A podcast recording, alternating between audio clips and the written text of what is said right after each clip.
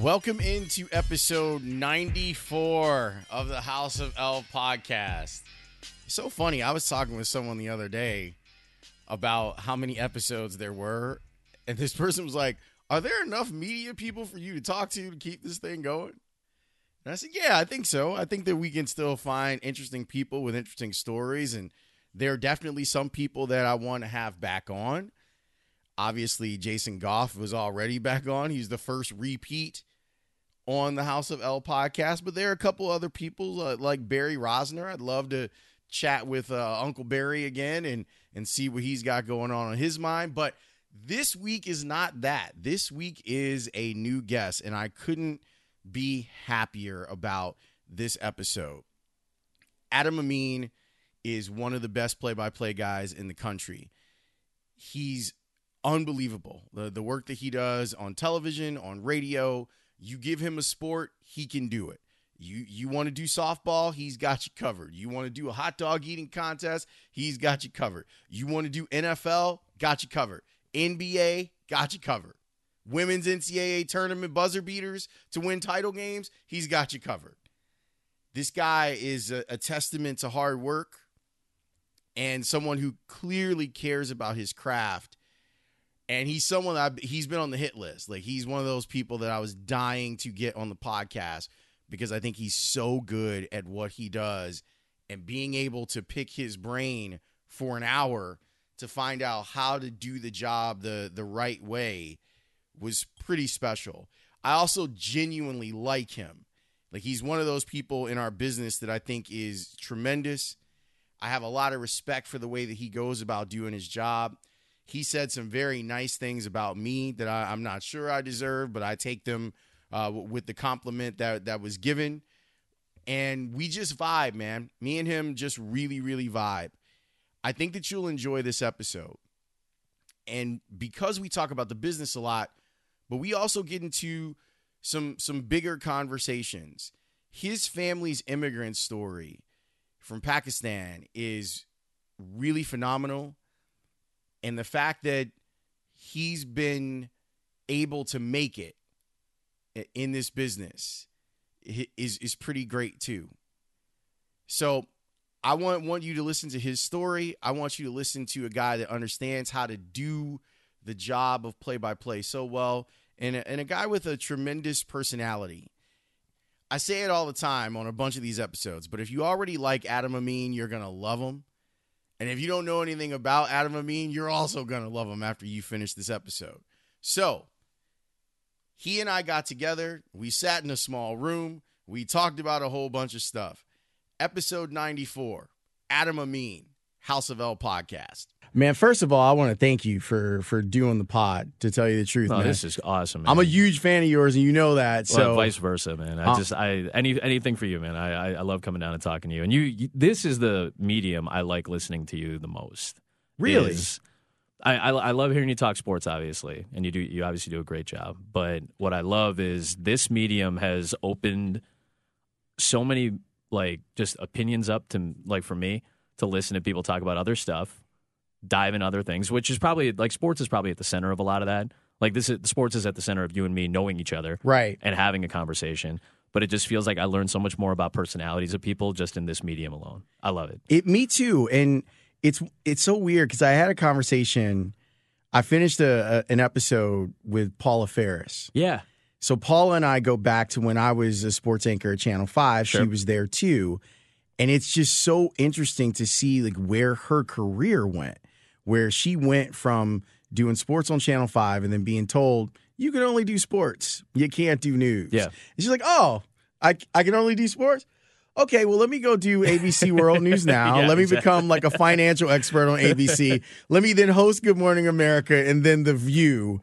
And it's just, it's so great when I see people succeed outside of what people thought their limitations if, might be. If you had to do something else in conjunction with this, but it was outside of sports, do you think you could do something? Or do you have something that you you chase passionately or no? Yeah, for me, it's it's so strange because I kind of always thought that I would end up back in a classroom. Okay. So my parents are both teachers. Yeah. The, my my dad, thirty-seven years, in C P S, my mom thirty-five. So seventy-two combined years teaching. In the, in the public school system. Yeah. So it was kind of in the blood, and that's what I originally went to college for. I was a Golden Apple Scholar, and I was going to teach. And then the thing, like I got the thing, and I, I loved broadcasting in high school. I got an internship at what was back then W M A Q Radio. Okay. Which ironically was six seventy A M yeah. back then, working in the news department. What's really crazy is the the news director, the, the program director back then was Wheezy Kramer, who's now in charge of all yes. of Intercom, and her office is down the hall. And so she she was talking to me at a Bulls game back in December, and I was saying, like, twenty-five years ago, like, I was an intern for you. And she's like, I have no idea what you're talking about. But well, it, A, it flies. It flies. I didn't, like, I was just saying about Danny and, and Mac and, like, how, what was it, two thousand seven, summer of oh seven. So thirteen years ago, Danny and I are, you know, passing each other in the newsroom and in the production studio at M V P trying to cut tape for, you know, th- he's doing Mac, Yurko, and Harry, and I'm doing game night with Carmen and Sylvie and trying to just, you know, get all this sound together. And now, you know, he's hosting, I'm doing what I'm doing. It flies. It really it does. Was what was was there a flashpoint moment for you when you thought this is what you wanted to do for the rest of your life? I think it was probably like when I first did it in college. Like when I first got on air and called a game. I called a like a college baseball game. It was Valpo. I went to Valpo. Valpo, Indiana State. nine nothing Indiana State. I still remember that. I did the middle three innings. And I did a bad imitation of my partner. My partner was the guy who got me to go to Valpo. He was from my hometown. His mom was my preschool teacher. And I basically went to Valpo to broadcast because he suggested it. And I was very impressionable. I had no idea what I wanted to do. And I was like, yeah, sure, I'll go. And then I finally got a chance to be on the radio, granted on a forty-watt student radio station. But I was on the radio and was completely nervous and didn't know what to do. And while I'm calling this game, I start doing a bad imitation of Ken Lavica. And the whole time I thought, I'm, I've never had more fun in my life. I am dreading every word that comes out of my mouth, and I've never had more fun doing it. How great of a moment is that when the realization happens and you go, oh, it's like a, a whole new world yeah. here. Like I, I didn't know that this was possible, and now if I work hard and I get good at my craft, it's absolutely possible. And I was a, and I'm a junkie for like crowd. I was a big crowd junkie. So in high school, I played the violin. I was in choir. I acted in plays. Uh, I was all state in theater, all state in choir, all state in violin, and all this stuff I was really good at. But I loved it because I was in front of people, and you had to be good. You had to execute, and you do all this practicing and planning, and then when the moment comes, you have to be really good at it. And I love that. And I didn't realize I loved that, but it, once I went on the radio and felt it differently, it was the same feeling. I'm nervous. I don't. It didn't matter how many people were listening, probably not very many at all, but I knew that feeling, and I found it in something that involved sports. It was different than just like this artistic avenue of acting or music or whatever it was. And I love both those things, and I enjoyed both of those things, and I was good at all those things, but I didn't feel like that that nostalgia that I had for sports growing up, being a huge sports fan, and then still having this performance aspect of it and feeling like I did all this practice, I did all this preparation, now it's time for me to go execute. And it's not like music, and it's not like acting where you have the script and you just have to execute this script that you've been practicing. You have to make it up on the fly based on the actions of others rather than your own. So that that was kind of the, the point for me where I was like, oh, this is this is familiar, but it's different, and I like this a lot. And it became that. That's what it became for me. What I love about play-by-play, I've always loved this about play-by-play, I feel like it's a very pure form of journalism. Tell me what you saw. You're the and first on the scene. Yeah, you're you're there. You're explaining to the person, and doing radio is great, like radio play-by-play. Oh, yeah. And it's it's so weird. I actually heard from some listeners over the last few weeks talking about Marquee and talking about, you know, how they're looking forward to listening to the games on The Score because they already know that Pat is going to do an incredible job yeah. of painting the picture for them yeah. because they won't have it. There's a lot of responsibility that goes with being a play-by-play personality. Agreed. So how do you, wh- what's your jumping off point? How do you approach wanting to convey the game to the viewer or the listener? It's it's still kind of the basic, remember the the journalism basics, who, what, where, when. Not as much for me on the why, that's more so for my analyst, but those are the things that I'm focused on, right? When you're calling a game on the radio, I have to tell you who's doing what, and I have to tell you when, as in time and score, inning, whatever it may be, and I have to tell you where they are. Because if you have all those things, you can at least have a baseline of a picture in your head. And for me, and I, may, and I think a lot of people around my age, and I, and and you're, you know, we're around the same age. I'm way older than you. I, I would still feel like you're going to fall into this category, though. Okay. Video games? Oh, absolutely. Sega, Madden. I'm uh, an N E S guy. N E S guy. Still, same thing. Going horizontally, right? Playing Tecmo Bowl. If I say near left side, you know what that means. If I say they're going right to left, here's a line drive pass to the near left side at the thirty-five, you know where that is. If I say outside the numbers, you know further where that is. If I say it's a two-hand chest-high catch, you know further what it is. And if I say it's Tyreek Hill or Travis Kelce, now you definitely know what is what's happening. And if I add at the end of it, the burly tight end takes it for seventeen yards and a first down, you're picturing a lot of these things. And these are the nuanced things that I take a lot, that I take into consideration a lot when I do games. I just did my first um, N B A radio game of the season. So that was uh, last Saturday at Boston and Philly. And at this point, I've done it so many times that for the most part, and there are little tweaks and nuances that you add as you keep doing the games in the lead up, for me, in the lead up to the N B A playoffs where I'm doing my biggest games on the radio. All these things are stacked on top of one another, but I've done it so long and I've done it so many times that I have all this kind of built as a foundation. And that's why I tell young broadcasters. There are a lot of broadcasters who are in their mid-twenties to late twenties, maybe even to their mid-thirties, that are good. They're consistent. But that's the key, is can you be so consistent that all of this extra nuance is muscle memory? Because when you show up nine months after you've called your last game, like I did, and I feel good for the first time in a long time walking out and saying, all right, that's that's passable at, at worst. That's passable. And maybe it, and and we know we can do better, and we'll do better the next time out, and we'll do better than that the time after that. But to have it as a baseline to know that I need to tell you what, who, where, when, and if I can give you a descriptor and an action and still maintain all of that consistency over a course of a two and a half hour broadcast, I'm doing my job. And I'm still the first one reporting to you exactly what's happening. And is, that means a lot to me. Is it hard to flip between, because you've been doing some T V broadcasts, is it hard to flip your brain from what you're doing in those broadcasts, what you might do in a radio broadcast? Less so now. I think it's easier now. It's and it's just being aware of the medium itself. And I think that's part of that consistency and foundation. I know that, listen, I, I the last radio broadcast I did was, I think, week seventeen N F L, and then I jumped back on for that radio game last week. So it'd been, you know, weeks. Or, you know, it's Citrus Bowl, January first, February second. Those are the That was a month in between, and there's a lot of T V broadcasts in between. And I jump on the radio, and I'm like, all right, I, I'm comfortable. I know how to do this now. I remember how to do this. And I, I it wasn't perfect, and it's not where I want it to be. It's not going to sound like Game seven of the Western Finals when I do that, or East Finals, whatever I end up doing. But it's a good baseline, and that's what I'm gunning for, is that baseline. So as long as I have that, it's a lot easier now to go T V to radio, radio to T V than it used to be.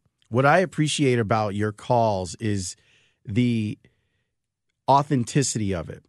It's clear when I listen to you, whether you're doing a Bulls game or you're doing women's college basketball, is that you love sports. It comes across. It doesn't feel like a chore. And no. As weird as it may sound, the amount of work that goes into putting together play-by-play, when you're putting together boards and you're interviewing people, there's a lot that goes in, and you want to make sure you get all that stuff in. You still have a very genuine love for whatever it is you're calling. Where does that come from? I think it's the fact that there's still a story behind all this. I and I, and I hate saying this, and I'm sure somebody might, somebody might hear this and think the wrong thing. And and if they do, that's okay, because it's not a, it doesn't sound like a great thing to say. I don't love sports as much as I used to, just sports in general. I don't sit at home and watch games constantly like I used to. I think part of it is just because it's the job. You know, you know like, how the sausage is made. Yeah, and I and I know what goes into it, and I know what I need to know. You know, uh, if I'm going to, I've got Cincinnati, Memphis this week. I'm going to watch Cincinnati on Sunday when they're playing UConn on C B S. I'm going to watch Memphis' game from Saturday. But it's not going to be this, like, obsessive, I've got to watch every single game and have every single note from every broadcast I've seen. It's, it's I think, untenable. I think it's unsustainable, especially when you're working a, a heavy schedule. What I love is the storytelling aspect of it.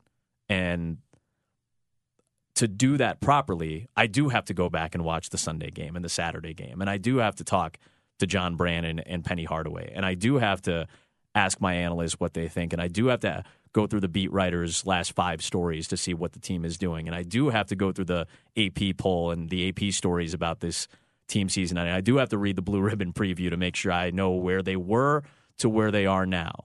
And to me, that process is still enjoyable. And I don't know if – I hope it doesn't ever become tedious, because that process is what makes the games worth it, when you can tell the right story in a four-point game during a timeout and say Dexter Dennis was away from the team for four games, missed twelve days because he was having personal struggles. Greg Marshall was worried about him, and here he is in his fourth game back, and he drills a three to give Wichita State the lead with sixteen seconds left. That's enjoyable to me. That expression of this person's background, story, uh, accomplishment, overcoming the adversity of whatever their personal struggle is, that's enjoyable to me. And as long as that process is still enjoyable, I think the result will always be enjoyable. And I, I think that's where all that enthusiasm comes from. Plus, it's the adrenaline of a big moment. Like, we had a great game Thursday night. And having to, the ability to call Jaron Cumberland drive into the rim with five seconds left, banking a shot in to tie the game with three seconds, and drawing a foul to give him the lead, that's awesome. That's fun. That's that's adrenaline that that is really hard to recreate unless you're playing the game itself. And uh, I'm not an athlete, so for me, that's where I get that adrenaline rush from. When you're telling someone's story and you're you're making special a special point to tell someone's story on why this matters to the person who's viewing, have people ever reached out to you to tell you that they appreciate it? Because I, my experience doing DePaul games is a little bit different, but I did get to do the state championship football games a yeah. couple years ago on television, and I loved it.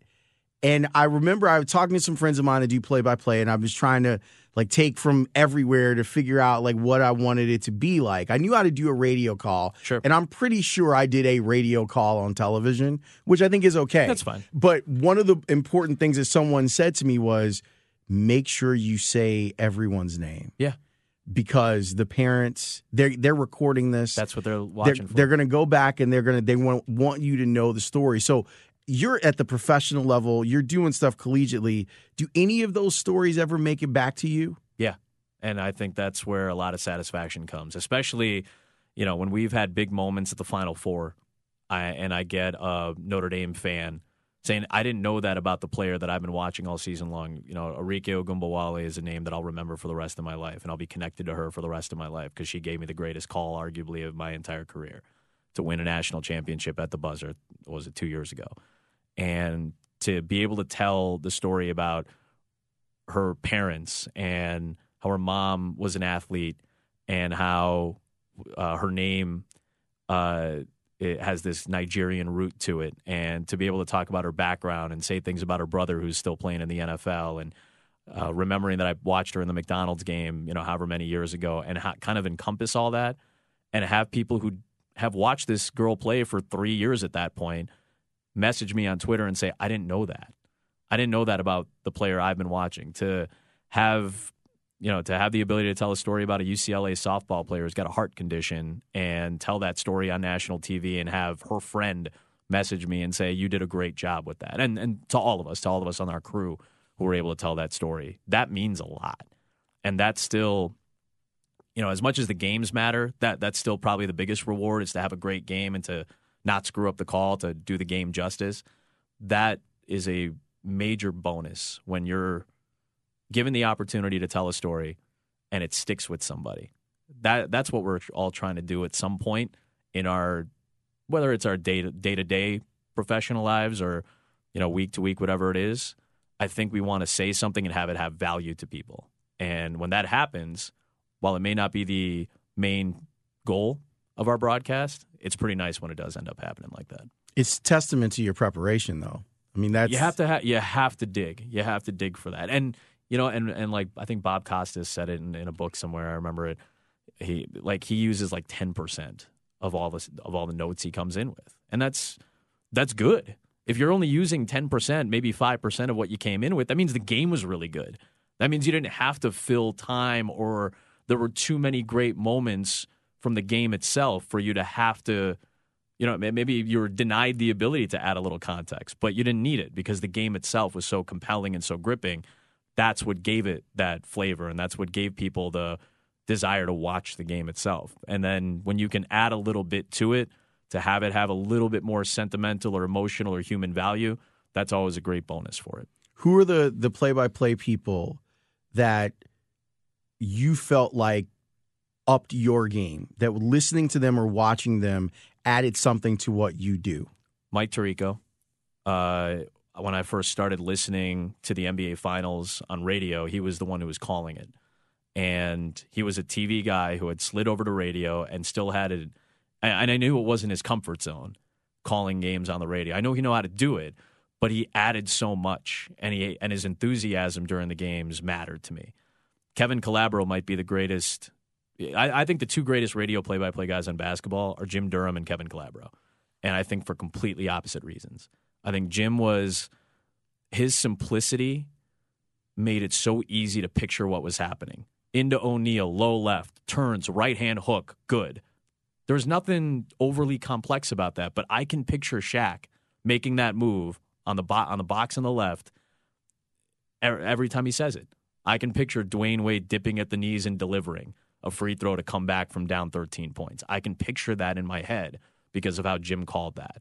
And obviously going back to his Bulls days, so it's, you know, here's Michael at the foul line, a shot on Elo. You don't need a whole lot more. And his enthusiasm on the punch, good. And then he delivers the call after that to, to seal the series. His simplicity compared to Kevin Calabro's poetic and kind of almost verbose style, where, you know, he's got all these great sayings. Oh, good golly, Miss Molly on a magic carpet ride. He jams it in, punching it with two hands. Like, just this kind of flowery text. Like, it's almost poetry when you put it on a, if, if you were to take the transcript of it. So those are the two guys on basketball that I loved. Wayne Larrabee taught me how to do football play-by-play on the radio. I think he's still maybe the the best, if not one of the three best to ever do it. And he's certainly, I think, the best in the N F L. Uh, you know, rainbow's a pass down the far right sideline. Just to use a word like that, it sounds so much different. It's such a different picture. Throws it deep down the right side compared to rainbows it down the right sideline over the left shoulder catch at the twenty, and he sprints to the end zone. That, like, just to have that level of detail was huge. And then on T V, it was Dan Schulman. He taught me how to be a point guard. You know, to he, he basically said, you need the first and the last. I need the top of the first inning. I need the bottom of the ninth. I need the first two possessions. I need the last minute of the game. Everything else, make sure the guy next to you is having a great game. And everything else will kind of fill in as long as you have the first and you have the last. That's being a great point guard on T V. That is setting up your analysts to be successful. That is paying attention to them. That's making them feel like the most important member of the broadcast, and that's also going to give them the respect for you. That's going to be reciprocated when you need the, the mic, you know, in, in the biggest moment. Uh, and then Ian Eagle is the guy who taught me how to do the job and how to structure everything you do preparation-wise, how to bring in some of your personality on T V. There's a lot of guys. I'm, I'm just rattling off people at this point, but it's all those people have a significant level of of impact. That point guard part is difficult. It is. It's a hard thing because in a lot of ways, when you start out in the business and you're doing play-by-play, the play-by-play guy in a lot of situations is the star. There's there is that. So to humble yourself, to play point and allow your your analyst to shine in those moments.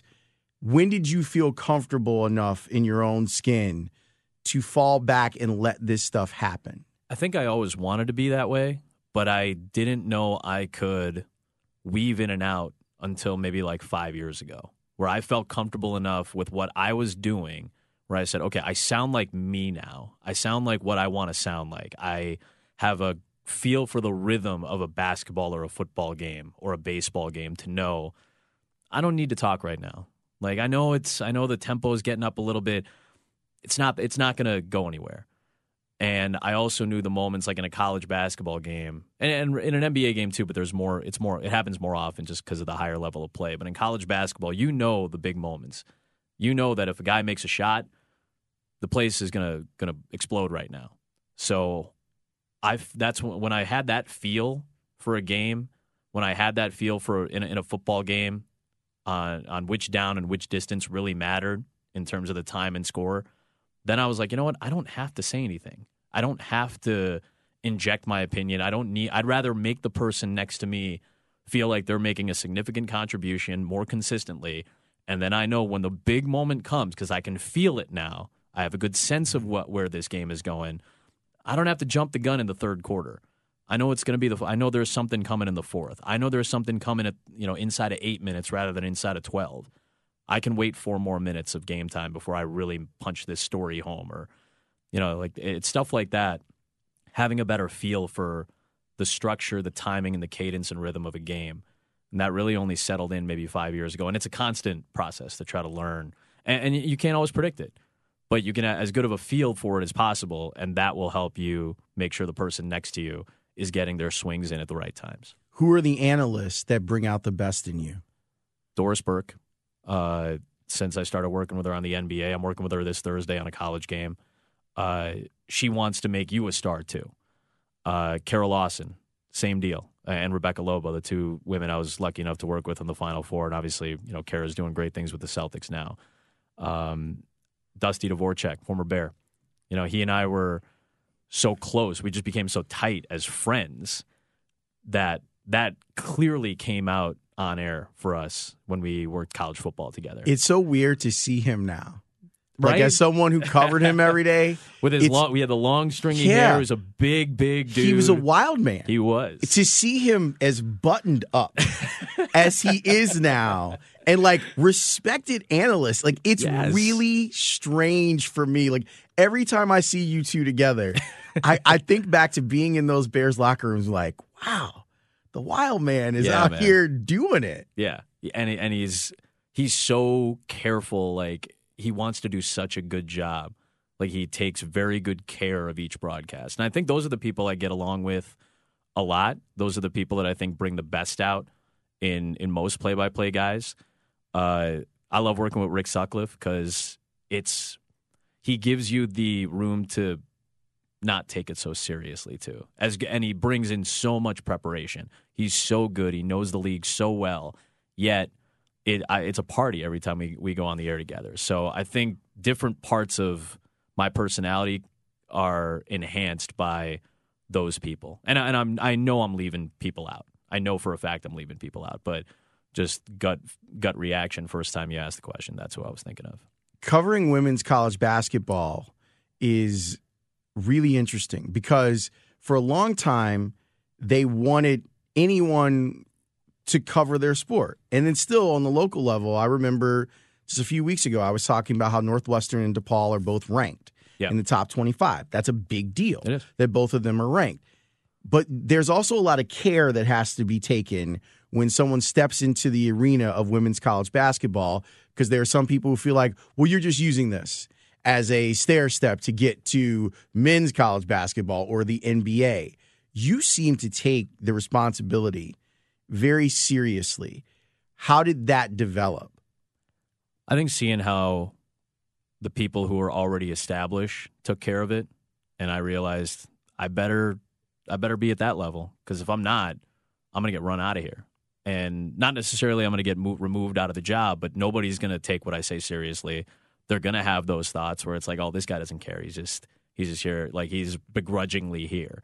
For me, that wasn't the case. And I think Kara, Rebecca, Holly Rowe, the three people I worked with when I first started doing women's games uh, at this level, doing the final on the Final Four crew, I knew how much care they put into it. And they'd been doing it for years. They'd all been on it for years in some capacity. And we had the opportunity to do something different, to be a fresh crew together. But they already had this background established. So I wanted to make sure I had the history down. I had the understanding of what this sport meant. I wanted to make sure I knew what UConn was, because at that point, UConn was still, you know, and, and I guess in many ways still is, but that was the, the team. You have to know what the sixteen team looked like compared to the fifteen, compared to the fourteen, compared to the thirteen team. You have to know the history of all these programs, especially when you're going to show up in Columbus or Tampa or this year in New Orleans for the Final Four, and you're going to need to be able to bring out one extra nugget. And that's a whole year of doing preparation just for maybe one note in the biggest game to have some context and weave in the history of that. So seeing how they treated it, I knew that's how I wanted to treat it, with the care and respect that they have for these athletes. And I think that's the other thing about covering women's sports, because I've done the Women's College World Series for five years. I, I to me, it, it was just good games. It was big events. So if it's a big event, I want to do a good job on it regardless. It didn't really matter at that point that that that it, that it was a, a it was women's sports. I don't think it really mattered at that point, especially in college. Like, we covered volleyball. I I played volleyball, and I knew how hard the sport was. So when I started covering women's volleyball, I was just like, all right, this is the sport I like. I like playing this. I, this is my niche sport that I enjoy. I'm going to make sure I cover it well. So it never really, I never really felt any type of difference. I just, and that, that goes back to what we were talking about earlier. I like the job. I like the process. I like the storytelling aspect of it. And it's no, there's really no difference, I hope, in how I cover a men's game compared to a women's game, other than just knowing the different nuances of the sports. Growing up, how did your family feel about you wanting to pursue sports? It was weird at first. And so my so my parents uh, are Pakistani. I was the first one born in the States. I have three older brothers, large gap, nine years older, thirteen years older, seventeen years older. So they were, they had a, a much deeper understanding of what life was like in Pakistan compared to life in America. And I think it was almost ingrained in them a little bit deeper that, like, hey, like, you got you got like a short list, you know, like as a as a as a brown person, you know, the the stereotype is, and it's not a bad stereotype. Doctor, lawyer, engineer. Doctor, lawyer, engineer. D L E, man. It's not a I'm not saying that's a bad stereotype, but that was a stereotype. Doctor, lawyer, engineer. I got to tell you, man, I've had beautiful conversations with beautiful brown people like yourself, Sahada Sharma, Layla Rahimi. Two of my they, favorite people, yeah. And they tell the same story. Yeah. So how do you get out of yeah. that? So I think jumping it, like I, I wanted to play the violin, so I started doing that when I was eight. So already I have this like creative part of my brain that I really like tapping into. And I was a very good student in elementary school, junior high, high school. So a very good student. And I got all the you know the right grades and all that. So I think there was a little lack of pressure there. But my three older brothers had very distinct personalities. They were all a little rebellious in their own ways. And I think that kind of distracted my parents a little bit. And because I was doing well, I kind of had carte blanche in a lot of ways to maybe explore other things. So I did play sports. I played baseball, football, basketball, volleyball. I did pursue music. When I got to high school, I did decide, hey, I want to step away from playing some sports. I'd rather go act on stage and go sing and do all these things that I kind of enjoyed a little bit in that creative part of my brain. Hmm. So once you get a taste of that, you're like, well, I guess I I'm good at all this. And I was good at all these things. I don't I don't know if I was great at any of them, but I was good at all these things. And I thought, all right, maybe I can go pursue this if I wanted to. Maybe I could be a singer if I wanted to, like be go perform in an opera. Or maybe I could play the violin. Or maybe I could try to be an actor or something like that. Then I go to college. Like I said, I had no idea what I really wanted to do. I was a jack of all trades, but master of none. I get a friend who says, hey, why don't you try radio broadcasting? Because I had messed around with it a little bit in high school. I thought, he was like, hey, you might enjoy this. So I go to Valpo. I start acting and I start radio. And I'm doing both. And also drinking heavily and not going to class. Which sure. Is, which was the first, again, that was the first time I really had to go to, to not have these like constraints. And I decided, all right, I want to pursue these things and I want to go have a good time. And at the end of all of it, I, I was like, I can't. I, I got to do better in school. I have to focus, and I can't do both of these activities that I really like. What do I want to focus on? And I decided, because of what we talked about, I was on air and I liked it, and it kind of caught me. And I'm like, all right, I'm going to try to pursue this. And it never occurred to me ever again to be like, well, should I go into business? Should I go into med school? None of that occurred to me because I didn't know what I wanted. but I knew I didn't necessarily have to stick with whatever that path that was already laid down, the doctor, lawyer, engineer path. I knew I didn't necessarily have to do that because I was good at other stuff. And my mom wasn't very happy about that. She would she would tell people that I, uh, I had my first full-time job out of college in a small town in Iowa. I was a sports director at a small radio station, K U O O in Spirit Lake, Iowa. I come back in December for uh, like a holiday break. And my mom says, "Hey, Dad's sick. Can you can you take me to this wedding?" And I'm like, "Yeah, sure. I'll go. I'll, I'll take you to this wedding." So I go to this banquet hall, and right before we walk into the wedding, my mom goes, "Hey, I may have told some of my friends that you are going to med school." No. So if anybody asks, just you may have to go along with it. And I was like, "Really? This is what I came back home for? Like, I, I agreed to take you to this. You know, I was, wow. I was happy to do that. But now, so now I've got." I've got, like, friends of my mother, like, coming up to me and say, "I haven't seen you in years. How are you doing? How's med school going?" And whatever ology I could think of, like, to B S my way through, I must have said, like, seven different med- medicinal disciplines to different people. That's so great. And all these mothers are like, "Oh, if you're in med school, I have a daughter that, by the way, you might you might want to meet." So that was always funny, too. But, uh I, I, she she didn't resent it. She wasn't, like, upset about it, but she was very skeptical about it. My brothers, who already who knew me as the smart kid, and they were all kind of, you know, like I said, they had rebellious streaks and they had some mistakes in their lives, and I think they were under the expectation that I was not going to do that. I was not going to make a dumb mistake. I was going to go into a respected profession, quote unquote, and make a make a good living and and have, like, a normal life. And I just didn't want to do it. And they were very skeptical, supportive, but skeptical. And my dad was the one guy who was like, "Listen, if you're going to do it, just do it. Do not half-ass it. It. You better go all out. It's very competitive. It would have been competitive in just about anything you did, but this is really competitive. You better work your ass off. And you better outwork anybody that, that comes." And my dad had the greatest work ethic of any human. If I have any good stuff from him, good trait, I hope it's that, and I think it may be that. He was the hardest working person I knew. To the day he died, he was still working.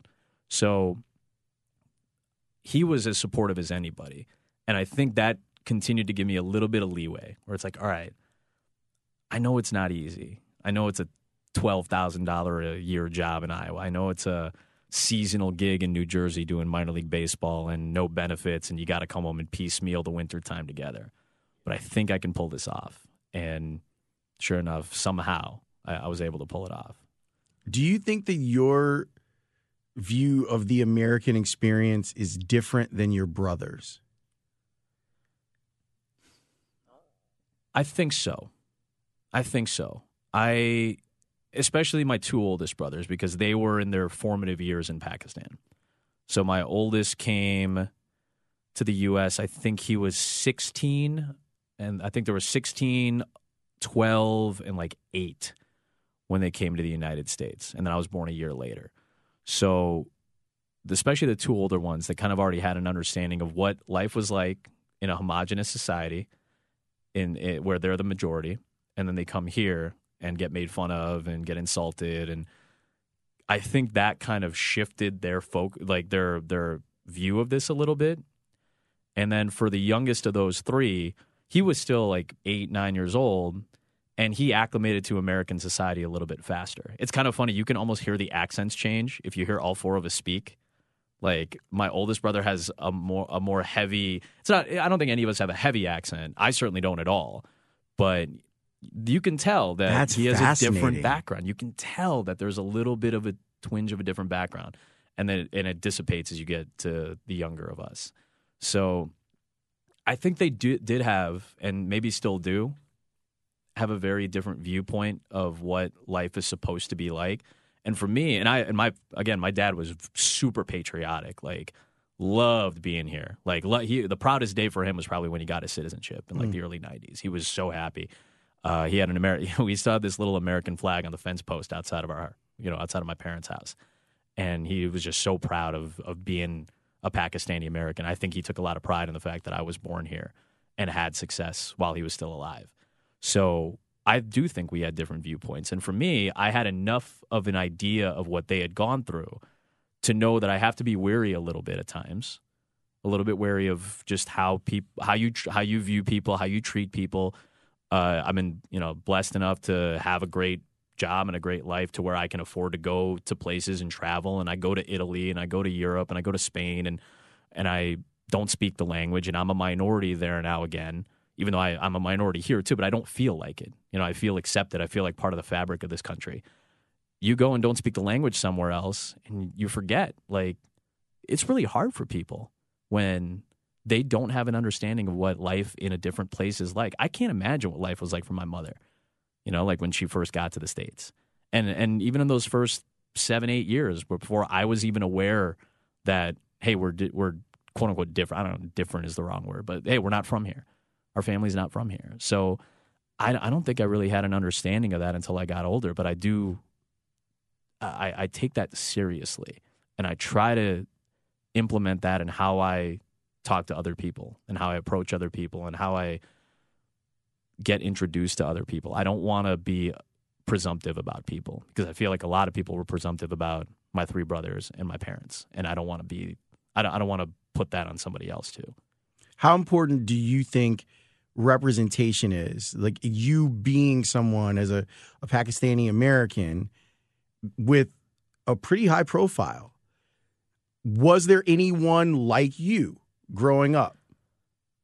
I, I still tell Kevin Nagandi to this day that I owe him a lot. Like I, I don't, I, I don't think he. Maybe he does, but I, I tell him I don't know if you'll ever understand the impact that you had. Just for me to be a college kid and turn on E S P N and see a guy who had a similar skin tone. Uh, Ravi Bajwal here. My father loved Ravi Bajwal when he was on A B C because it's like, hey, hey, Ravi's on. Because it was just somebody who kind of looked like us, even though he may, you know, he's, I think he was Canadian, Indian Canadian, if I'm not mistaken, and we're, you know, Pakistani Americans. That like doesn't matter. It was just somebody who kind of looked like us, that comes from a similar background, that had the doctor, lawyer, engineer thing, uh, kind of saddling them a little bit, and decided, no, I want to be a journalist, or I want to be on T V, or whatever it may be. I don't think I really understood the impact of that until I got to this point, and I had other brown guys messaging me and saying, you're doing this for us. I posted a photo from the yeah. national championship of me, Kevin, and uh, Omar uh, from House of Highlights, who's now working at E S P N. He's running, you know, the Sports Center digital stuff, the social stuff. And we just took a photo together. And I had like people in my D Ms go like sending me like Pakistani flag emojis and stuff like that. And I just thought that was so cool because I didn't have anybody like that until I did. And I don't know if anybody had, I don't know if people had somebody like us, like me and Anish Shroff and Nagandi and Adnan Virk and Dari Noka and Zubin Mehenti and like guys who looked a little bit like us, who we hadn't seen before on T V. And we're like, hey, that's, it's not the most impactful thing for me because I just wanted to do a good job calling play by play. But I bet somebody else was thinking I, I would never have that opportunity until they saw somebody that looked like them actually have that chance to do it on T V. I think it's huge. That's that's maybe the thing that I that has surprised me the most in terms of impact. And I'm not trying to build myself up. I promise you, I'm not trying to like, may you know, sound narcissistic or anything like that. I but this is serious, man. This is important. I didn't and I didn't know how important it was until it was important, and now I realize how big of an impact I think people who look like you, who look like me, who look like Layla, who look like Sahadev, who have cool jobs. Just that's all it has to be. It's a cool job. It's a fun job. It's a high, somewhat high-profile job. I didn't realize how much impact it would have until it had impact. I have conversations with Michael Kim a lot about some of this stuff, and it wasn't until I got the chance to work with Michael Kim that I really gained a, an appreciation for what other minority groups yeah. were going through. I'm used to looking through the world through a black and white lens. Sure. I grew up on the south side of Chicago. Totally fair. It it made sense. And I have some experience with the Latinx community from being at DePaul. But in our business, there seemed to be a blind spot. And I, I hold myself guilty of this too. A blind spot when you're talking about people from Korea, Japan, Iraq, Iran, sure. Pakistan, India. I and and Michael opened my eyes to it because he brought up, he said, you know, we never get brought up in the conversation when we're talking about people of color. And I'm like, you're right. Like, they're in in a lot of people's minds, people of color are Black and Latin, Latinx. Like, yeah. That's it. So we did an interview with the the hockey Punjabi guys in Canada. Hanarayan awesome. Singh and, yeah. and Randeep Jada. Like, they're just incredible dudes. And getting a real sense for what they, like, culturally, what they were bringing in the, the large population in Canada and how they were bringing this purely Canadian game to the Punjabi people. Yeah. I was like, this is amazing. Yeah. This is spectacular. And I, I imagine, I, I wonder what it's like to kind of be in invisible minority status in America. I don't, and again, part of it is is I'm I'm I'm oblivious to, and I'm okay with that, and I and I do I, I don't again want to make it sound bad, like I'm trying to ignore any of this stuff, but when you're so obsessed with just trying to get to a certain point and trying to be good at what you do to the point where people are like have respect for what you do, you don't want that to necessarily be a part of it. I never wanted to make my ethnic background, religious background, I never wanted any of that to be at the forefront. And I don't think that's a bad thing for me. For somebody else, it may it may be more important for that to be at the forefront of what they do. And I'm okay with that too.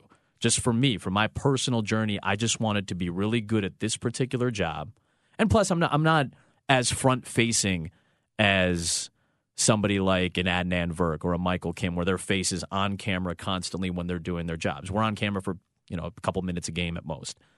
I just wanted to sound like I knew what I was doing. And then if people realize, wow, you're, oh, this guy looks like me, or this guy, oh, this guy's from, his parents are from Asia. Like that's, that's where I, where, what, what was cool to me. I don't think that's right or wrong. I just think that's how my personal journey went. So I never wanted it to be at the forefront, but I was happy to know that people who pursue jobs in this industry, who pursue front-facing jobs, are looked at as kind of beacons for what mm. is possible for a lot of these people. I'm thinking about a couple nights ago, Bong Joon-ho was on stage winning the Oscar for Best Director. Parasite, a foreign language film, which, which I, I was blown away by, on the edge of my seat for the final ninety minutes of that two-hour film, because maybe it was subtitled, and I was locked in, and I was reading and absorbing all of it. Maybe I didn't.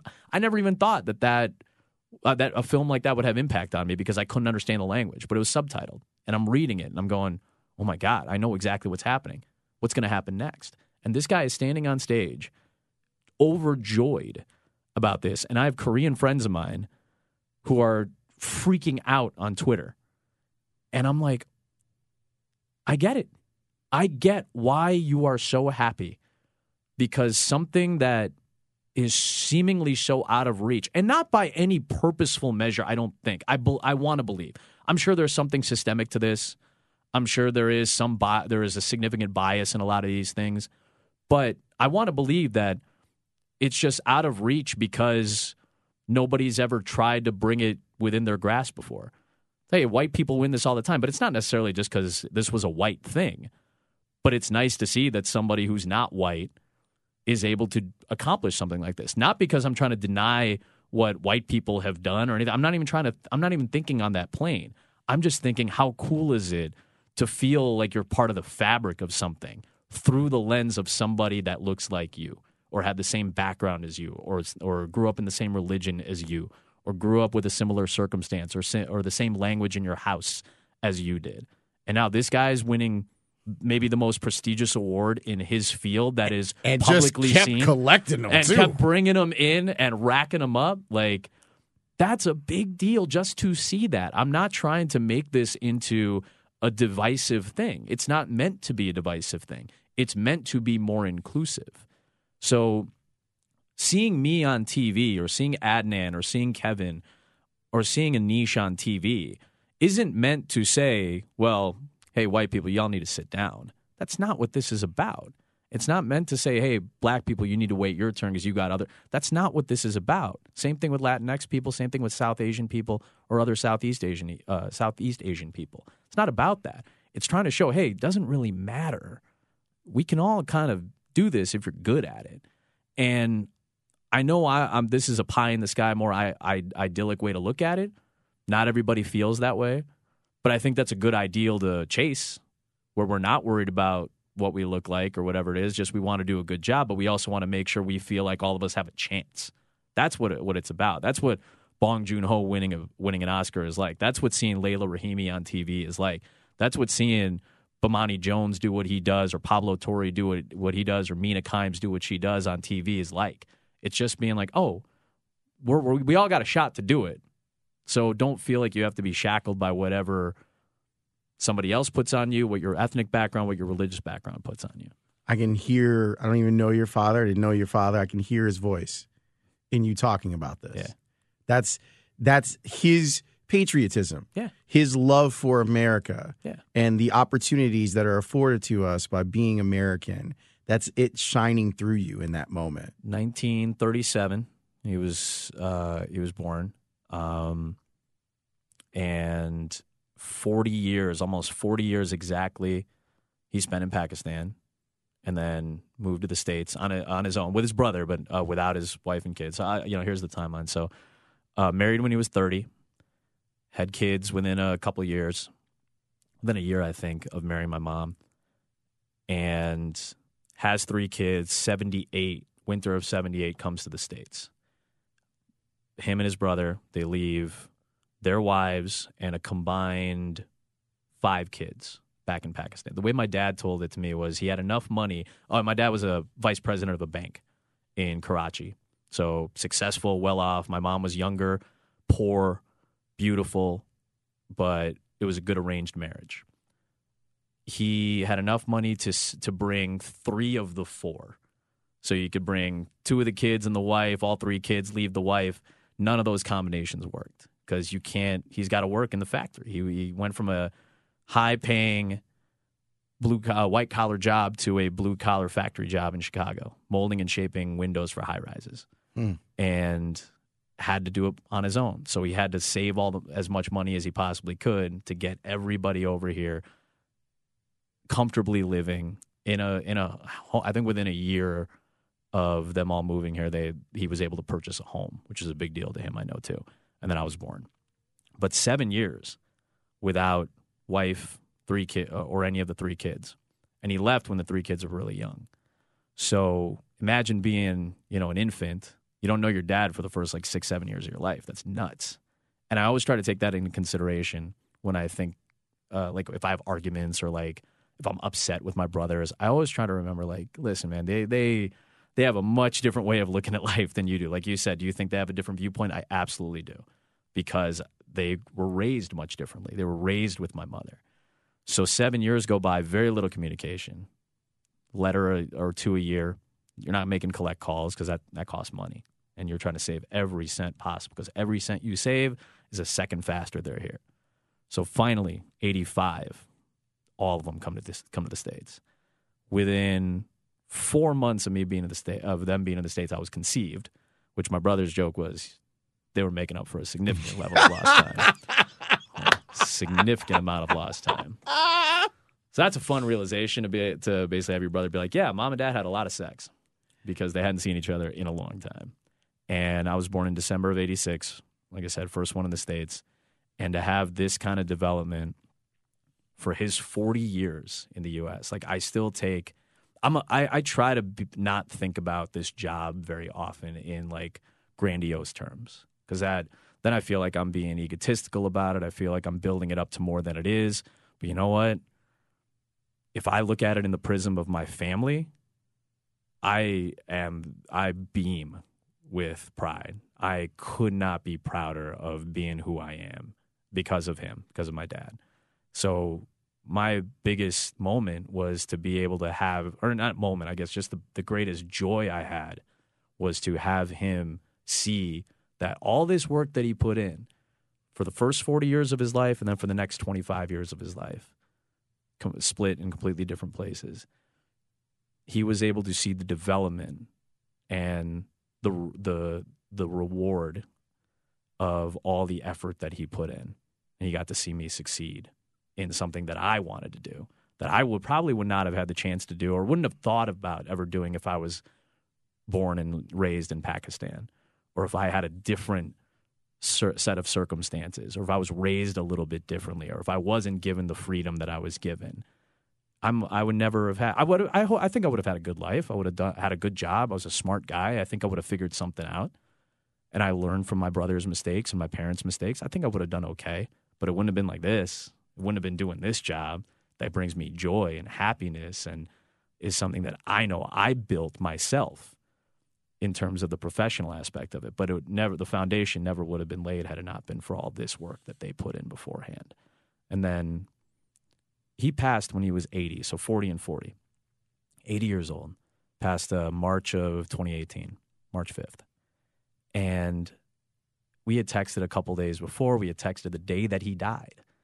And I was upset, you know, obviously. Like, I, I was, why am I here? I was in Connecticut calling a conference tournament.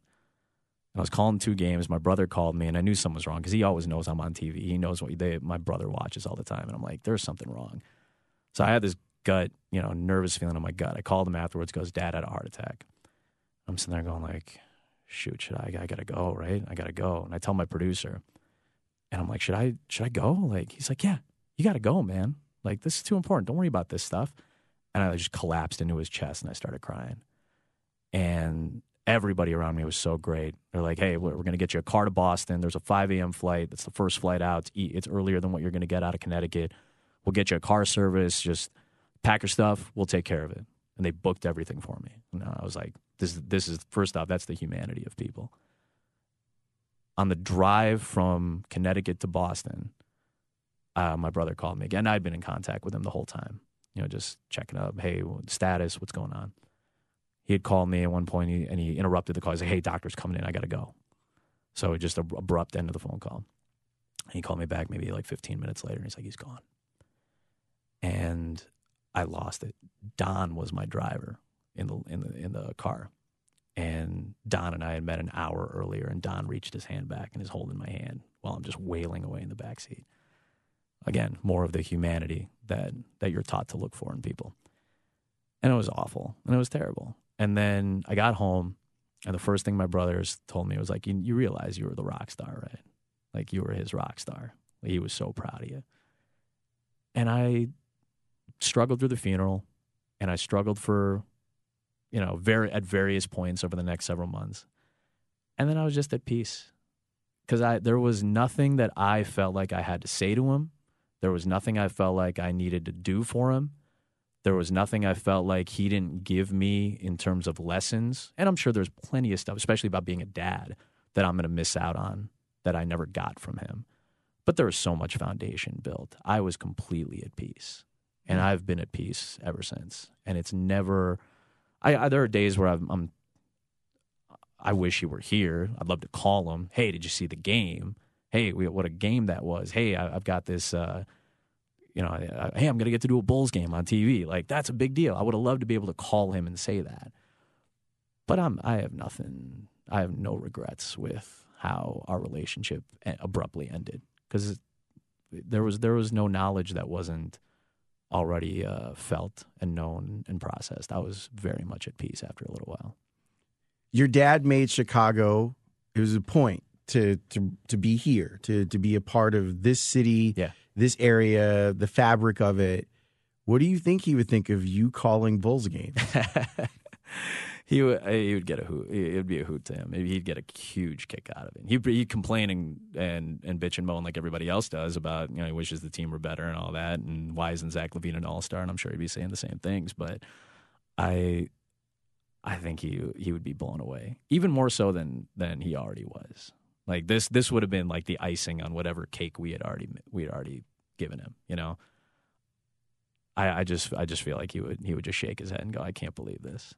And I think that's the greatest. Like I said, that's the greatest joy I've I've had in my life is to know that whatever I've done, and it's an, and by the way, it's another motivation to not screw it up. You know, that's also that's also very important to me to not blow this opportunity that I've been given. I'm not I haven't arrived. Like, that's not what it's about. Like, it's about getting better and going through the process and trying to be the best version of yourself that you can be. And part of that is uplifting the people around you and trying to make, you know, the people around you better and give chances to to other people to shine in, in, in their own right too. Because he gave me that. All of that is foundational from his teaching and the way he raised me and the way he kind of instilled all these lessons in me. It's about the sacrifice that he made to make me better. And while right now I'm still in a very selfish mode in my life where I'm trying to be better on my own and try to take care of myself and try to establish myself and all that stuff, when I interact and when I work with or when I'm around other people, I still want them to shine as much as possible because I was given that from him. So that's that's still very important to me. So I think everything that I'm doing now, it's all the the last eight years of my life has just been icing on the cake. I think I think the the day I called him and told him I got hired at E S P N and I had a job at a high level, something I'd been working towards, I think that was enough. That was the cake. When I called him July second of two thousand eleven at like three in the afternoon and told him, He, I got hired. You're you're, you're going to have to watch your son on T V. Mm. And his response was, so what? And I was like, what do you mean? He goes, I was like, are you kidding me? Like, come on, man. Like, I need something from you. And, and and he was like, this is what I expected. This is what was supposed to happen. And then it was, you have no idea how proud of you I am. And and this is this is what you you worked you worked very hard for this. You should be very proud of yourself. That was the cake. Everything else since, as long as I don't screw it up, I feel like I'm I'm doing doing all that justice. What's the Bulls experience been like for you? You're a kid who grows up here. You're calling Bulls games. Yeah, it's unreal. It's unreal. Like, to see the uniform and to call moments for, and, and it's not just the players, because I, I I called N B A games before I uh, you know nationally before I even ever called the Bulls uh, any Bulls games. I called, I called play. I called LeBron James playoff games. I called buzzer beaters from LeBron before I ever called the Bulls game. So it wasn't necessarily about being able to call the league. It was that team. It was the Bulls. First game I ever called for E S P N was at the United Center. It was Thibodeau's comeback when Minnesota played Chicago and they were down twenty-one and they came all the way back and won. But my first game I ever called in an N B A for uh, first N B A game I ever called was at the United Center. So already I was a little like thrown back by that. But now to do it for your hometown, to do it next to Stacy, that was that was different. To have to sit in Neil's chair, and it's still very much Neil's chair, but to have the opportunity to keep that chair warm for a little bit and to call something that you enjoy with somebody you grew up watching, and to have him say the catchphrase when you call a dunk or a three-pointer, and to have him say that stuff because of something you just triggered, that's that was different. And to have fans of the team feel the same way you did. And I didn't really understand what that was like. And I've called Bears preseason, and I love it. But it's this is regular season games. These are meaningful games. So when you're calling games for a team that you have a vested interest in, in a regular season game that matters in some capacity, that's different. You feel it. You feel that investment. You think it's okay. I, I don't mind saying Zach instead of Levine, which I would only say Levine on an E S P N game. I would only say Carter, but now I can say Wendell or Zach or Sa- or Sato or whatever. Like, and I know that may not seem like a lot to a lot of people, and nor should it. But to me, that means a lot. And just to have that little bit of a tweak, it, and, and feel like you have investment in it, like that's a big deal. I enjoy your calls, man. I appreciate you, man. You, you kick ass, and every time I hear you, I'm just like, man, this this kid's got it together, man. he, he's absolutely got it together. I thank you for being so generous with your time. Oh my God, thank you for letting me let me chat about this stuff. This Are you kidding great. me? It's like a great therapy session. Uh, maybe that's what I'll, I'll do with the, the pod at some point, make it therapy. But like, there's a lot of good lessons, I think, to learn from what you're talking about, both professionally and personally. So I, I thank you wholeheartedly for this, man. I appreciate you, brother. You're the man. Thank you're you. the man. You're the best. Did I tell the truth or what? How great of an episode is that? I loved talking with Adam about everything, especially him getting the chance to call Bulls games, man.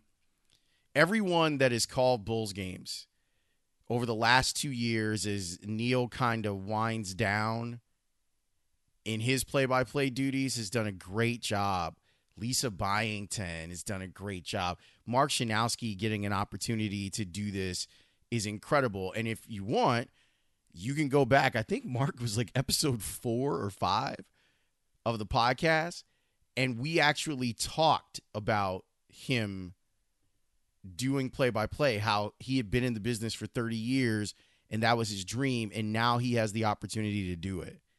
So getting a chance to talk with Adam about how important and special that is for him was just terrific. Hearing about his family, his approach to doing the job because of how he was raised, and his feelings about America, man, it's just super powerful stuff. The guy is as good as it gets in our business, and I am uh, honored to call him friend, and I'm glad that you got a chance to to hear what he's all about. And I know the the Valpo Crusaders, all of, shout out to my man Bob Petrowski. I forgot to to give him props during the interview, but my man Bob knows Adam from Valpo, and now Bob works at University of Chicago. I see him every morning, and he's like, when are you getting Adam Amin on the podcast? I've been telling him that he needs to be on House of L. Well, Bob, we got him, and I know that you enjoyed that. And I, I'm glad that uh, that he had time to to make that all happen. Really, really good cat, man. Let me get to an email. Oh, okay. houseoflpodcast at gmail dot com. If you would like to email the podcast, it's houseoflpodcast at gmail dot com. This from J D. J D says, Lawrence, I have a bit of an outside suggestion for you. I think it'd be cool if you could get Kathy Kelly, who currently works as an interviewer for W W E. She's primarily a part of the N X T brand, which appears to be the best wrestling you'll find in this country on a week-to-week basis. Her background is in T V and radio, and there's a Chicago connection, too. She's from Oak Park. Oh, and she's apparently a Mensa member. Well, that means she's too smart for me, J D. I can't be interviewing Mensa members. Keep up the great work. I love all your shows, but House of L is my absolute favorite. Apparently, it's Adam Amin's favorite, too, which is great. That look, I'm always looking for good and interesting people to talk to on the podcast, so I will do some digging. You know what?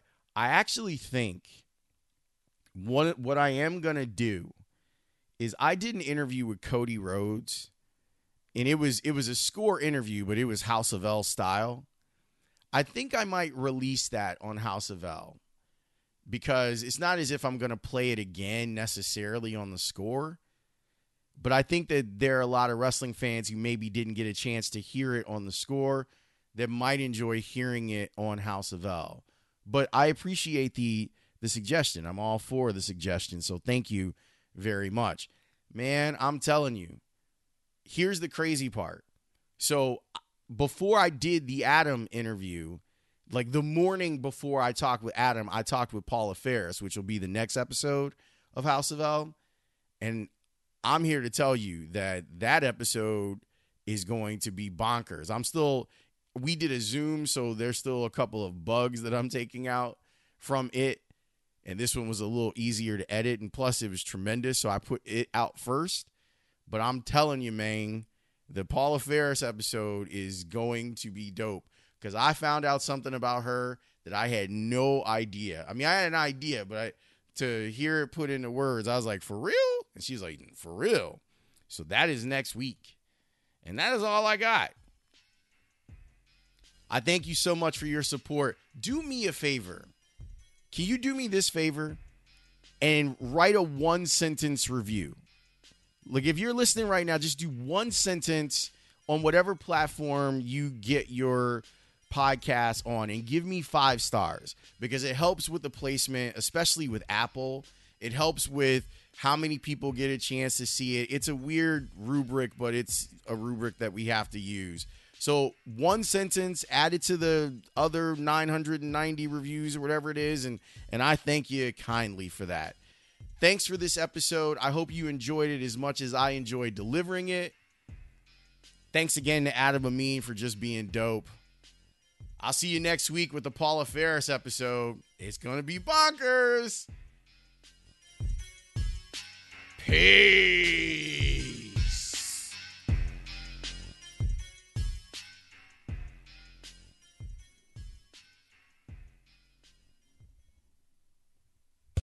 You know how to book flights and hotels. All you're missing is a tool to plan the travel experiences you'll have once you arrive. That's why you need Viator. Book guided tours, activities, excursions, and more in one place to make your trip truly unforgettable. Viator has over three hundred thousand travel experiences to choose from. Everything from simple tours to extreme adventures and all the niche, interesting stuff in between. So you can plan something that everyone you're traveling with will enjoy. Real traveler reviews give the inside scoop from people who've already been on the experiences you're considering, so you can plan with confidence. Free cancellation helps you plan for the unexpected, and twenty-four seven customer support means you can travel worry-free. Download the Viator app now and use code Viator ten for ten percent off your first booking in the app. Find travel experiences for you. Do more with Viator. Prescription products require completion of an online medication consultation with an independent healthcare provider through the LifeMD platform and are only available if prescribed. Subscription required. Individual results may vary. Additional restrictions apply at life M D dot com. Read all warnings before using G L P one s. Side effects may include a risk of thyroid C-cell tumors. Do not use G L P one s if you or your family have a history of thyroid cancer. If you've struggled for years to lose weight and have given up hope, did you know you can now access G L P one prescription medications through LifeMD? LifeMD is now offering eligible patients online access to G L P one s, the breakthrough prescription medication that can help you lose body fat and weight. Listen to what people are saying. You just take your shot. It doesn't feel like you're on a diet. What I wasn't expecting it to do was to shut off the food noise. This was life-altering, and if I can do it, I feel like anybody can do it. And here's the best part. Your insurance may cover one hundred percent of the cost of your medication. So go to try life M D dot com to have your eligibility checked right now. Get started today at try life M D dot com. That's T R Y L I F E M D dot com.